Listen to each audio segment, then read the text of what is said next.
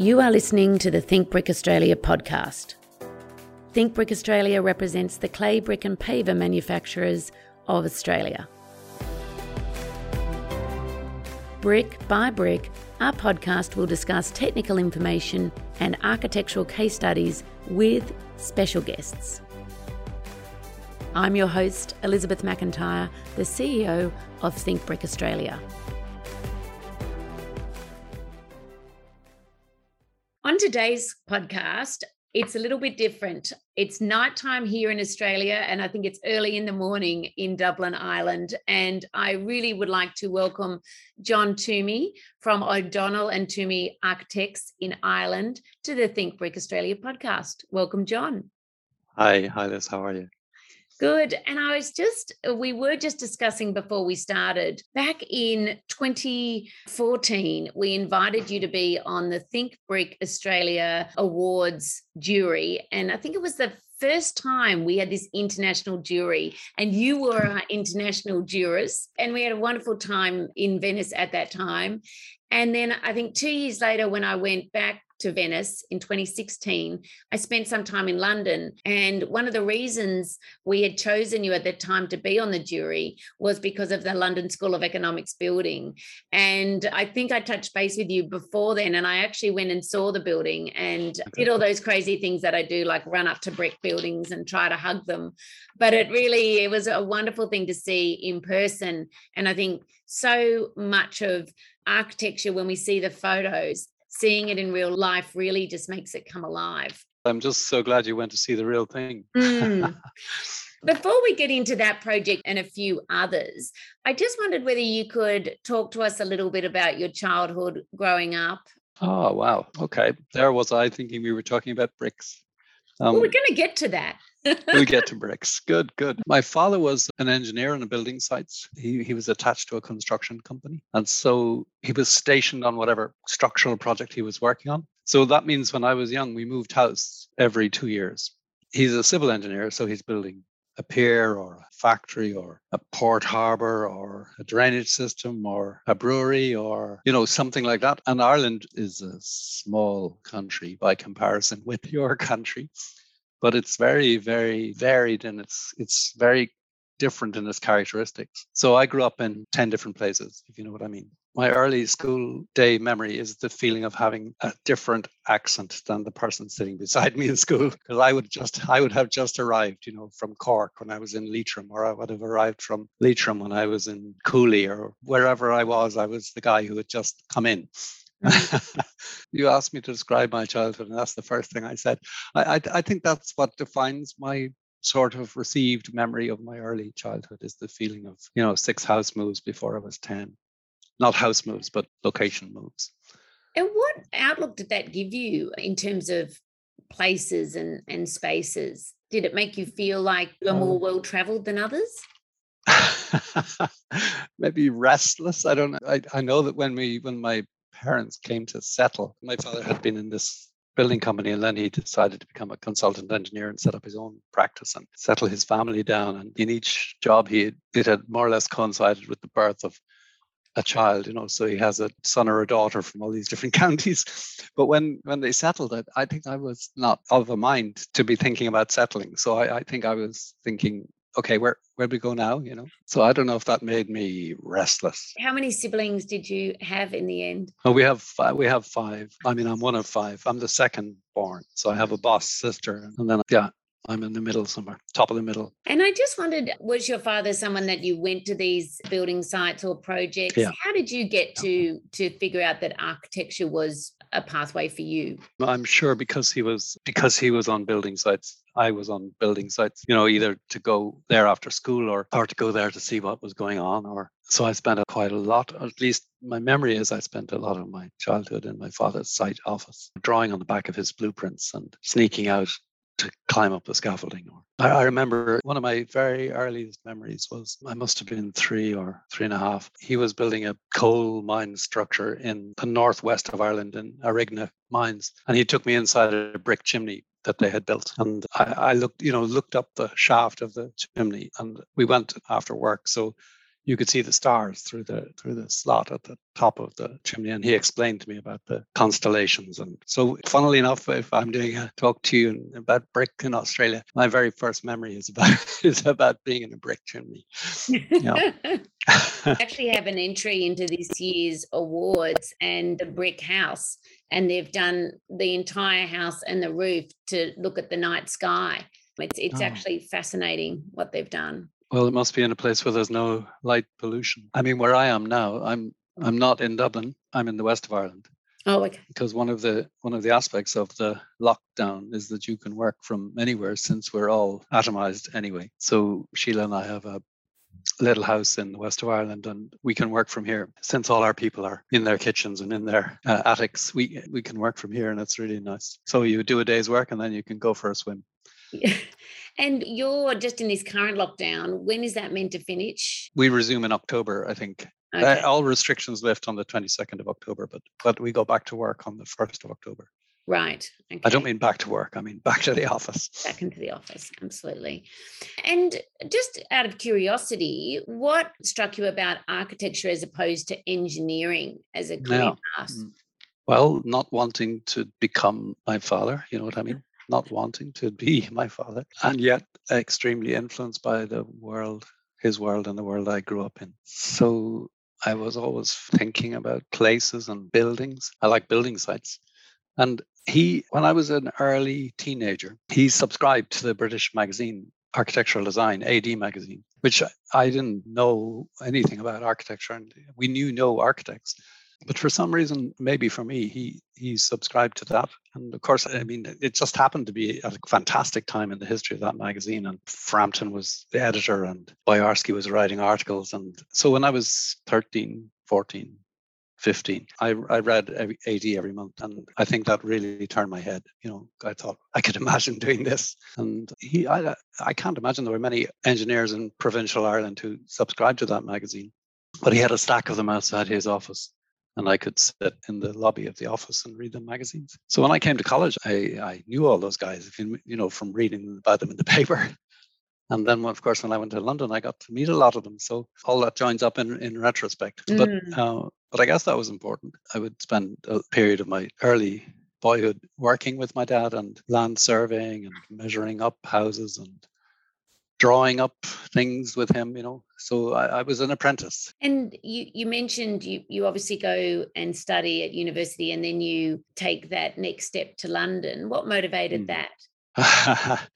Restlessness. No, no. I think our, our education was very influenced by British architecture culture. I mean, we had tutors who were coming in and out from London, and the kind of default for a student in in my generation was to spend the summer in London. So I, I would have, you know, it's a five year program and I, I spent three or four of those summers in London. So when I left college, it felt as if London, not that London was the go to destination, but London was a sort of default. In fact, when I left college, I wanted to go to Paris and I did go to Paris, but the wrong time of year. It was in August and everywhere was closed. Everyone was away and I, had the idea that I would try and dig up somebody who had worked for Corb. You know, I, I, I was a Corbusier fan. And I spent a good six weeks in Paris, maybe less, maybe five weeks in Paris, trying to find a job and trying to survive without ever admitting that I didn't have any money or didn't have any prospect. So I was knocked down and out, but let's say broke in Paris. I remember this so well. I, I had a franc a day, and a franc would buy you, you know, those pain au raisins, what, you know, the sort of spiral with the custard in the middle yeah. and the and the raisins. So I would buy one of those in the morning, and that and that that would last me the whole day. That's all I ate every day for for five weeks. And then I was getting a bit desperate. My sister, who was also in, she was working in France, and she sent me an envelope with you know a tenner in it. And so I hitched I hitched out of Paris and went to London, where I knew I could eat. wow. And so I wound up in London. Yeah, yeah. I could have been in Paris, but I wound up in London. I was just glad you didn't buy 10 of those. Um... just all together. Yeah. Yeah. yeah. Such John... a strange, it's a very, a very unhealthy and very unplanned diet. You know, I mm-hmm. why didn't I buy a vegetable or a fruit or something? I don't know. I think when you're in Paris, you buy one of those. Coming out of Ireland and, and just growing up there, what was it like traveling to Paris and London just from an architectural perspective? I mean, the big, I guess the big move for me was in my wardrobe, if you like. My big move was my mental wardrobe was moving from the country to come to Dublin to study. Mm-hmm. And, and then when you step from Dublin to London, they're sister cities. You know, I mean, Dublin was once a city of the British Empire. So that's not such a big physical change. But the desire to go to Paris was to live in the world, you know, live in the city in the world. I think Paris keeps that allure. So you get to London, and is this around the time that you started to work with James Stirling? Yeah, so I arrived in London and I, I had a college friend there who was there for the summer. I remember I came in and he lived in a flat somewhere in some inner suburb in London. He had a bay windowed upstairs apartment. I wasn't exactly sure of the number of his house, but I thought I'd go and see him. And then I didn't want to wake him up because it was very early in the morning and I'd come in off the ferry. So I climbed up the drain pipe and climbed in the open window on the first floor, hoping it was his flat, and and fell asleep on the couch. And then he woke up, you know, at breakfast time and came into his living room and found me asleep on his couch. So luckily it was his flat. And, I was um, waiting for you to say it wasn't. I could have met somebody else, yeah. yeah. And then I took a little bit of a casual job and I sent my drawings. My I had you probably don't imagine this anymore, but you, in those days you used to photograph your thesis drawings and bring them down to postcard size and have them printed like little photographic postcards. But you only did that once and you only had one set. So it was easy to have them in your pocket, you know, when you're in Paris, because you could come for an interview and they would be in your pocket. But I posted them to Stirling's office because he was the distant hero. You know, I knew all his work. I'd been to see all his buildings in my student summer days, and he, he was the greatest architect in the world, I thought. And so I sent my nine drawings to him. And then I realized that was short sighted of me because um, I didn't have any other drawings. On the end of the week, I rang up.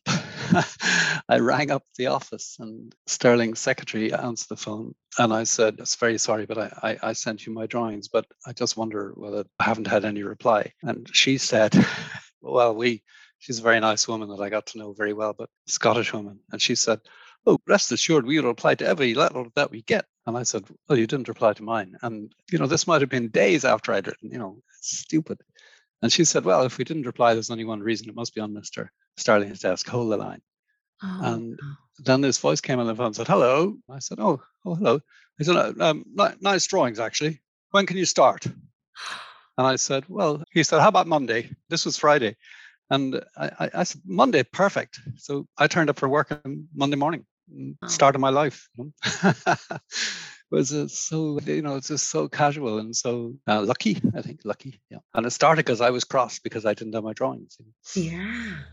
But isn't it and it was fine i was the fifth i was the fifth person in the office. There was only four people working in the office so i, I joined a tiny office.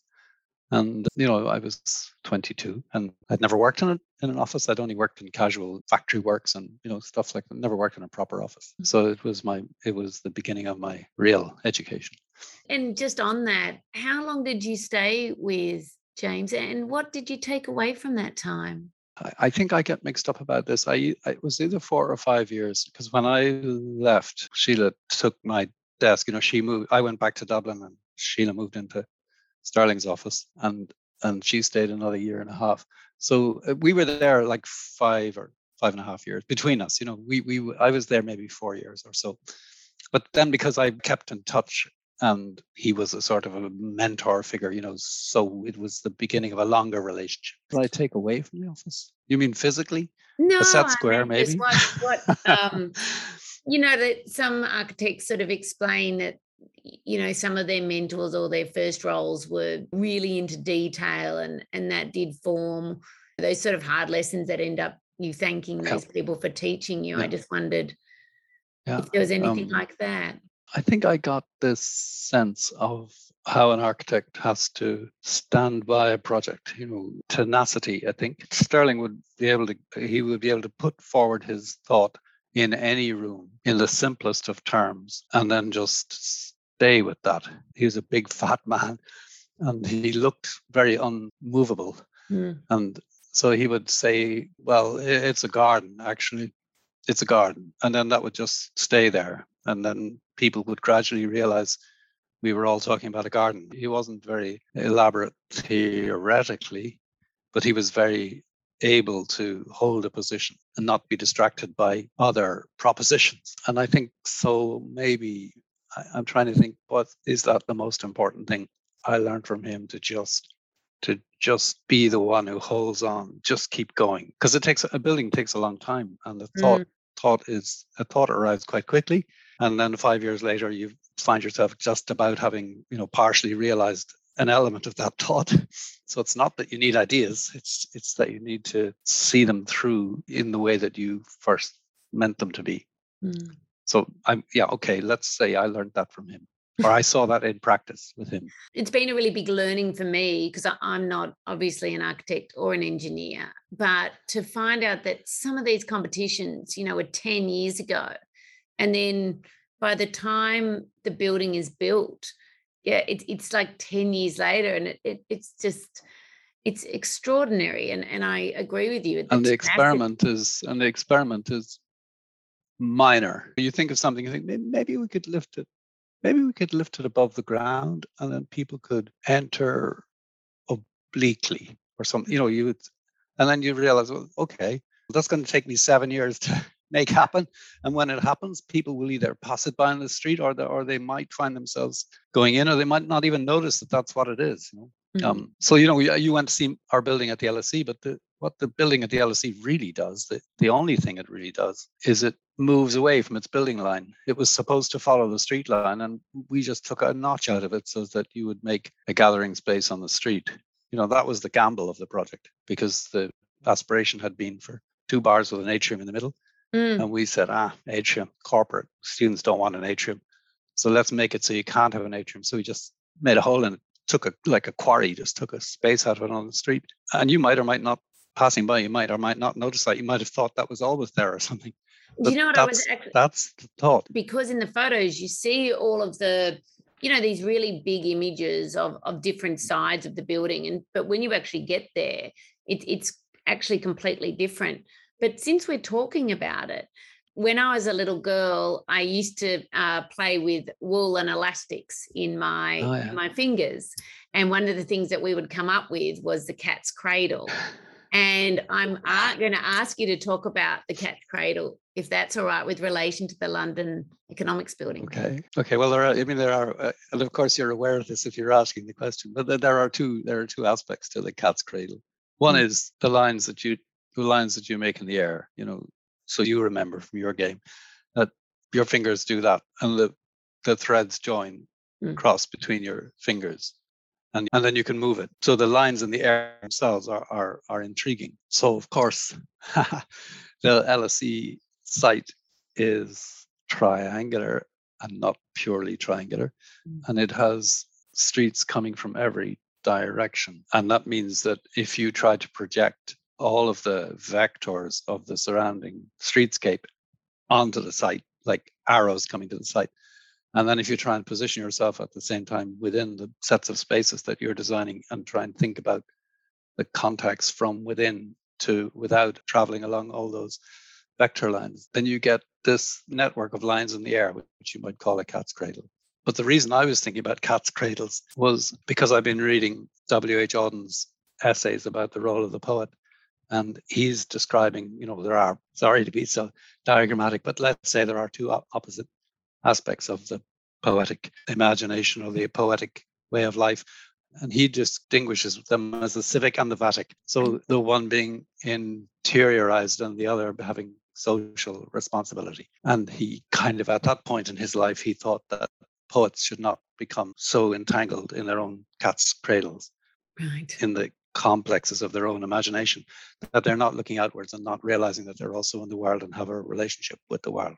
So I think when I mentioned the LSE as a kind of a analogous cat's cradle, what I was trying to bridge was this distance between the games that you're playing in your mind to try to set problems for yourself to solve, but the mm-hmm. more responsible role of of making your work make sense in the world, make making your work, you know, build meaning in the world or have value in the world, use use value. I mean, but the thing that I think is interesting is that if you only try to make it useful in the world, then it might have no mystery. You know, So I think in a way you have to lose yourself a little bit in the internalized whirlpool or you know the, the thing that stirs your own imagination. You mm-hmm. have to let yourself go into that a little bit, even though you know that you're really meant to be a responsible, civic minded, social active person to be an agent. But I think the inward dreaming is a big part of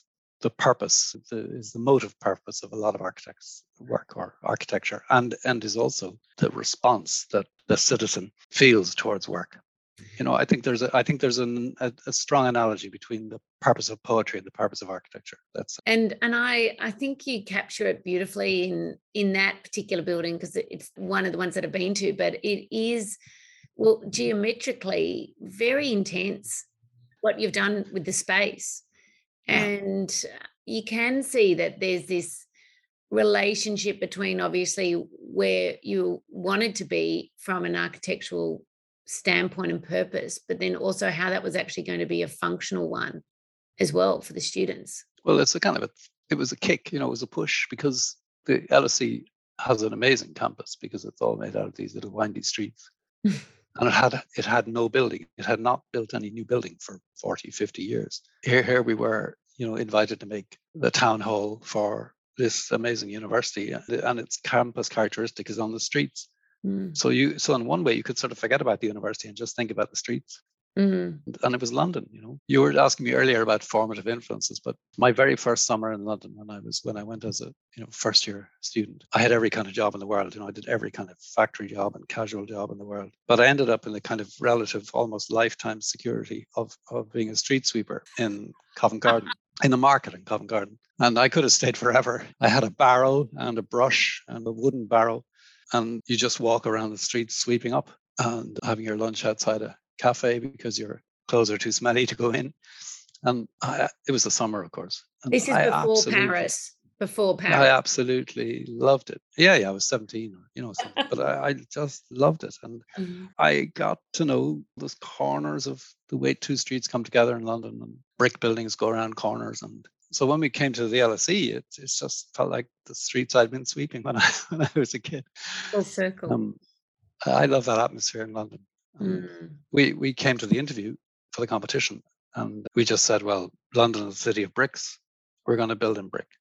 And the jury, who were, you know, the various levels of intellectual and managerial roles within the LSE, the jury the jury took up this point and they instead of talking about the project, they said, "Oh, you really think London is a city of bricks?" And so Sheila and I talked about all the brick buildings in London and the brick houses and, and the dimensions of the houses and what made up the mobile characteristic of the physical architecture of the city. And so it meant that we were we were selected on the basis of being the people who were banging on about bricks, and, uh, and nobody ever, ever, ever questioned one aspect of that brick architecture. After that, you know, we we we had to make a lot of other adaptations to do with budget and function and but it was always this brick thing and and because that was the very first thing we said you know this is what we're doing so it's funny it's before funny. i'm going to talk a bit more about brick but i wondered just obviously your partner yourself and sheila how did yeah. how did that partnership come to be oh yeah well she's a brick yeah um, I met her. I met Sheila in college. We, you know, we, we were in the same studio in the first year, and when, so we met in Dublin. So arriving in Dublin and meeting Sheila are they're uh, inseparable events of my life. and she's a real Dubliner. Lived all her life in Dublin. A real Dubliner. What what what? Well, you know, they're. I mean, they're so they're so sophisticated and they know so much. You know. Okay. Country people have to run to catch up with them. and she's a year older than me, and you know that means she has just that additional element of sophistication, which persists to today. One I was day I will say maturity, just, but sophistication. One, no. one day I'll just one day I'll just get there. Yeah, we met in first year, and I, I mean, it's it's fair to say that our friendship developed across the years of our education, and maybe for both of us, it was a good thing that it was a five year course and not a three year course. And probably also a good thing it was a five year course and not a seven year course. And so by the end of the five years, we were just about ready to head on out together. And so we left college together and Dublin together, you know, to find our way way in the world. And we've been together ever since. And but when was it that you decided to to form your own practice? I think that happened. Yeah, we came back. To, we were in London, uh, but we weren't really working together. And then we came back to Dublin, and Sheila was teaching at, at UCD, and I was working in the in the state office in the Office of Public Works, looking to get some you know real experience of building. Because in Stirlings, I I'd been at the drawing board, but I had never been on a building site. And then and then I think it it, it was inevitable. It was inevitable. We were living together. We we're very we we think each other's thoughts. So mm. I think it was inevitable that we would try and work together. We did some competitions together, and then we started to get people asked us to do a few things which we did together as feasibility studies or as helping out in, a, in an activist way you know helping out the groups we were working with like we were part of a movement from a sort of anti-catholic you know multi-denominational educational movement so we got involved with those sort of people and then we did some experimental feasibility studies for schools for them to see what kind of difference that kind of school would make. So our practice kind of developed up out of our conversations that we were having with others. And it started with two of us and now we're now we have now we're 40. Mm. And what would you say your your best attribute that complements Sheila in working together? I like to think that I'm able to hold on to a thought even in the middle of doubt. I like to try and focus our energies towards that, towards that, just that. Mm. And you might say that might be an inclination towards recklessness or or or headlong. Maybe I mean, of course, I have you know I have whatever I can do with through drawing and design and all that. But mm. you were asking what I bring maybe that's one thing I bring. Well, I think it's an interesting, especially with partnerships, because normally when you meet the two people, they're very, very different. And it always fascinates me as, you know, it obviously works, mm. but it's not that I was saying you struck you and Sheila struck me as totally different people. I was just curious. Yeah, that's right. We do talk things out. There is conversation, you know. So I actually think that the fact that everything has to pass the other person, even if you're only working on it yourself, you know, even if it's a thing that she's doing or or I'm doing, it has to pass the conversation test. The design so has we, to fit. No idea is ever therefore so unreasonable that it hasn't that it hasn't already been explained and discussed to another person before it's ever presented to anyone. Mm. So I think in that sense we approach things a little bit more in the round than than if you were doing it completely on, on your own. Mm. I mean, I'm I'm not sure if she would say that, but I think she might say that that no project belongs to either to me or to her, no matter who started it, because they've all been through this sheep dip test. Critique. You know? I was going to say sophisticated critique. John, you touched on a little bit, and I and I know that you continue to teach at UCD. Could you explain just the impact that that has had on what you do? I've been teaching all my working life. I mean, mm. I, I, actually started teaching when I was a student. I used to do crits in another school of architecture when I was studying at UCD, because just as a student rep, you know. Mm. And I think I'm very, very interested in the world of student inquiry. And I'm not really interested in teaching people how to do things, but I'm very interested in what happens when a group of students or individual students take away the thing that you've offered them and take it away in a different direction and then and to see what they come back with you know and how fast it how fast they learn and how fast they move and they're you know if you teach in first year you can find somebody who doesn't who doesn't know how to do anything mm. and w- with a few basic tools you you find they're so accomplished you know so they, they learn so fast there's a great pleasure then in being absorbed in that world and it's very refreshing there's a second aspect to it, I think, that it means that you have to find a way of accounting for yourself because people ask you questions like, you know, why did you say that? Or what do you mean by that? And it's very helpful, I think, to be asked those sort of questions because you you have to stop and backtrack and try and think, how did I get into the position where this is what I think? And then by doing that, actually you develop what you think, you know. Mm. You you make conscious what, what might have only been instinctual. So it's a forum it's a forum for the students to develop, but it's also a forum for the for the tutors to set out and also determine a position.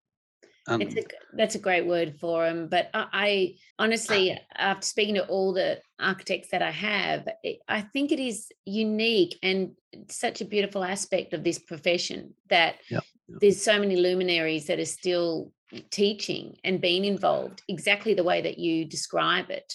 But that's a third aspect of teaching. one is the students, one is your thinking, and the third, of course, is is all the people you meet through teaching, all the other architects, because those who are active in the field are generally active in education. And mm-hmm. so I've made so many friends through teaching and lecturing and events like this and events like the Biennale where we met, you know, that, that there are 250 people around the world who are all friends with each other yeah. um, because they met through one way or another through teaching or experiments or projects or something, you know. Mm-hmm. Yeah, yeah, that's definitely true.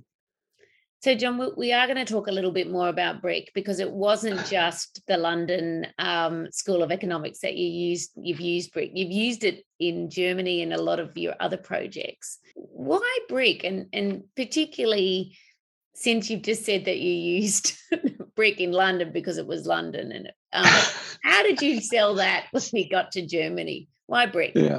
Well, uh, Germany was Hamburg, and that's truly a brick city. But it's amazing how many places you can show up and find their brick cities. You know, there's brick seems to be, you know, you go to Rome and it's a brick city, or yeah. I, I understand. I've never been to Melbourne, but I understand that Melbourne is a brick city. Dublin is clearly a brick city because the the British, who were all their history were at war, mm. um, the British employed the Dutch merchant navy to work their trade, their export, you know, their their their extraction trade out of Ireland. So all the beef and grain that came from Ireland to go to feed the British mainland was shipped by Dutch merchant navy, and the Dutch had to bring something with them as ballast on the ships when you know when the ships were arriving empty, mm. and so they would all the ships that came into Ireland were full of bricks. So uh, which landed on the quayside, and then the beef and grain was taken away.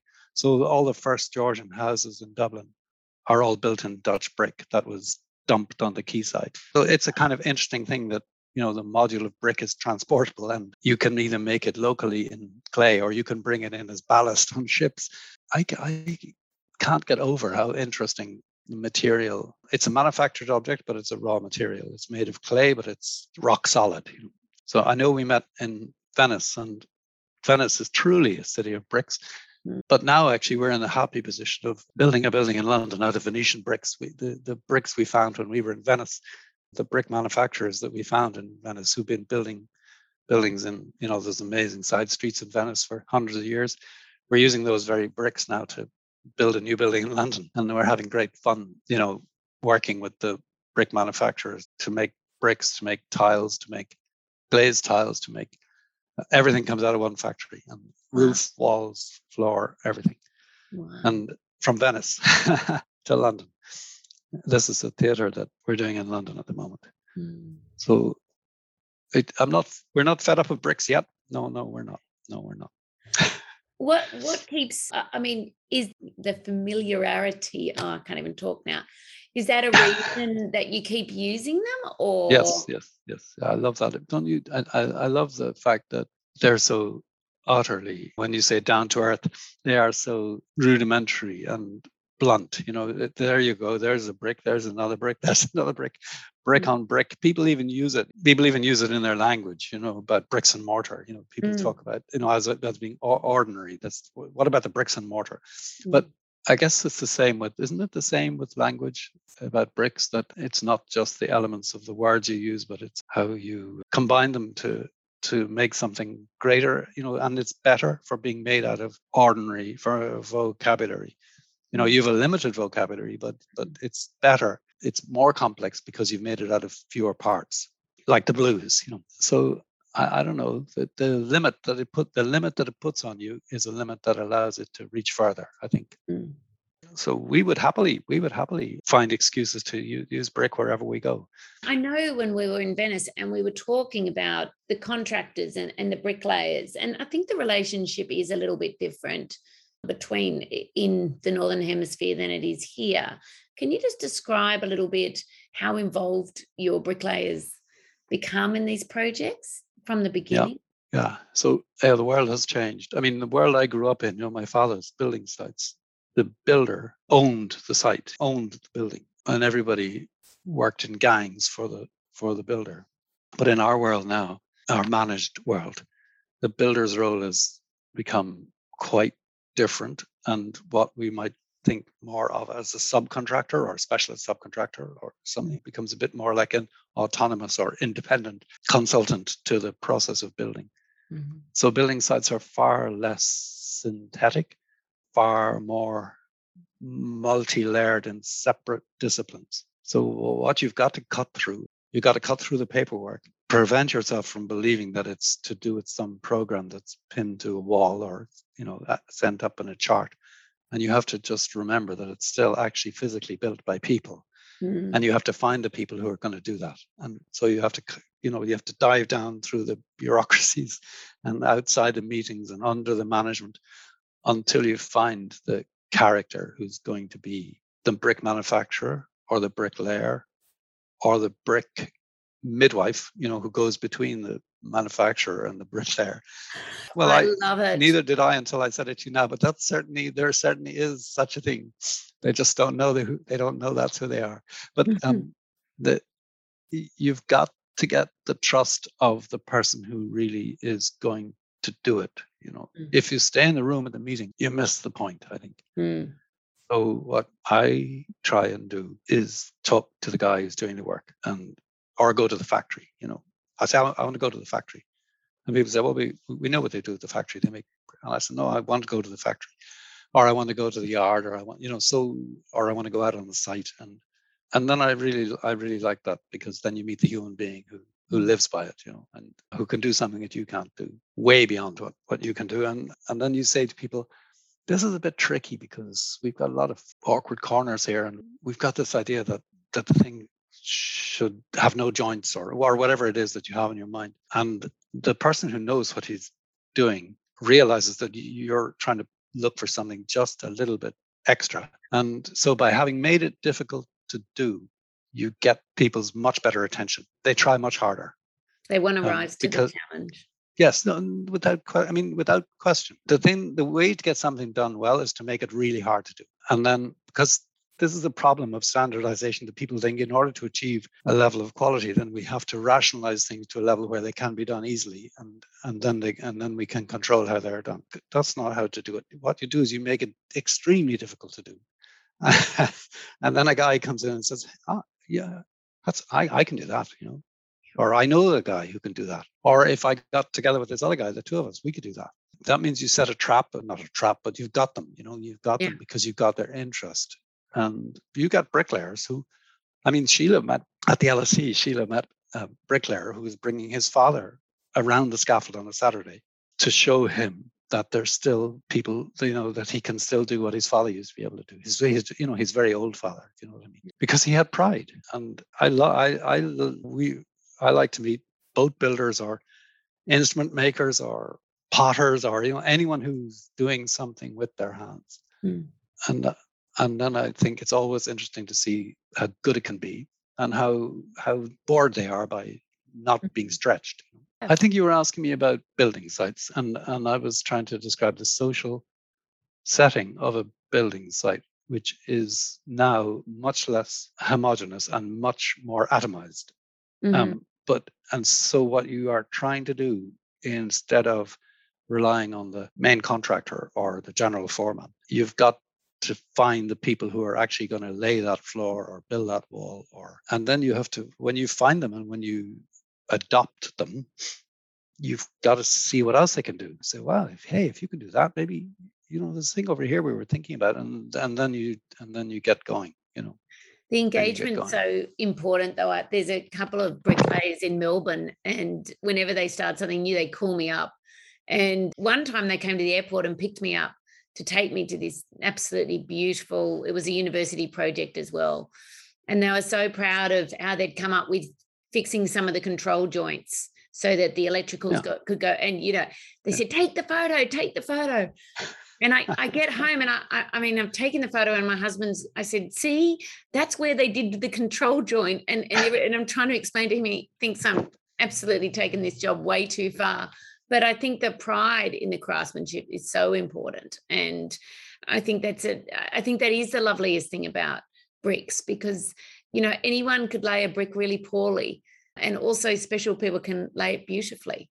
And it takes on a completely different form either way.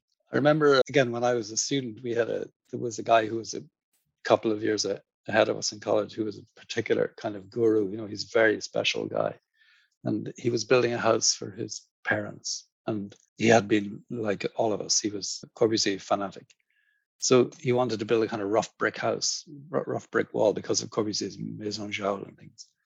And he said to the builder, just just you know do it with your eyes closed like do it rough you know just just build a rough wall there. That's going to be just as if the as if there was no drawing you know just build a wall. So the builder did and tony went back the following saturday you know to to see it and he said oh no no no i didn't mean that kind of rough you know so so he he then had to even when you say to someone i don't want any control of course you mm. that's the most extremely difficult kind of control to do mm. the one that looks like it has no control sure. mm. so we you know the question of texture in these venetian bricks we're using for sadler's wells theatre we've spent a lot of effort to try to make all the materials compatible so there's bricks on the floor bricks on the wall and tiles on the roof and they're all made out of the same clay but uh, it's like it's like cookery exercises to try to get the guys in the factory to the degree of roughness or smoothness or consistency or inconsistency you know it can only be it can only be tested through sampling mm. doing it mm. if you just wrote it down you you lose control mm. or if you just specify it you lose control so we make these big you know we get them to build these big samples and then we all stand around and look at them. And and then something occurs to you you know say, well maybe if maybe if we use them all backwards you know? So yeah that's what we're still at that i'm sorry we're still at that learning stage yeah with mm. everything. And when's that project due to be completed john? It's it's been a bit slowed down by covid but so it was due to be 22 you know next year. So i'm not sure maybe the year maybe the end of next year. Wow. Mm. well i have found this captivating and it's really been such a different perspective for me to hear what you have to say. So thank you so much. And before we go, we do have these rapid fire questions. So the first one is reading the news, a newspaper or online? 50 50. Handwriting or typing? 50 50. For sketching ideas and concepts, would you use a pencil, a pen, or an e pen? Pencil, 100%. Pen. Do you like to read books or listen to audiobooks? Read. What is important to you, style or substance? Substance. Coffee or tea? That's very stylish, though. Substance is very yeah. stylish. Hmm? what it's was true. that? Sorry. Uh, the next one was coffee or tea? Morning or evening? It's morning we have not had that answer before. TV shows or movies? Movies. Antique or modern? Modern that will last to be old. Call or text? 50 50. Travel back in time or into the future? Back in time, because that's how you learn about the future. Exterior or interior? it's all the same. Video games or board games? No, uh, board games. Form or function? 50 50. And yeah, with relation to design, the final question: complex or simple? I, I would. I know you're looking for short answers, um, and I know that Einstein said as as simple as possible and no simpler. I would look now for simplicity through through the tangle of of complexity. Mm. I think the goal is simple, mm. but if you aim simple, you lose it. So you have to travel through the complexity with the goal of finding it simple. Don't set out for simple. I love that. John, thank you so much. It's really, I hope you've enjoyed it. I have, and it's just been a totally different perspective for me and very interesting to, to hear about things from you and about you.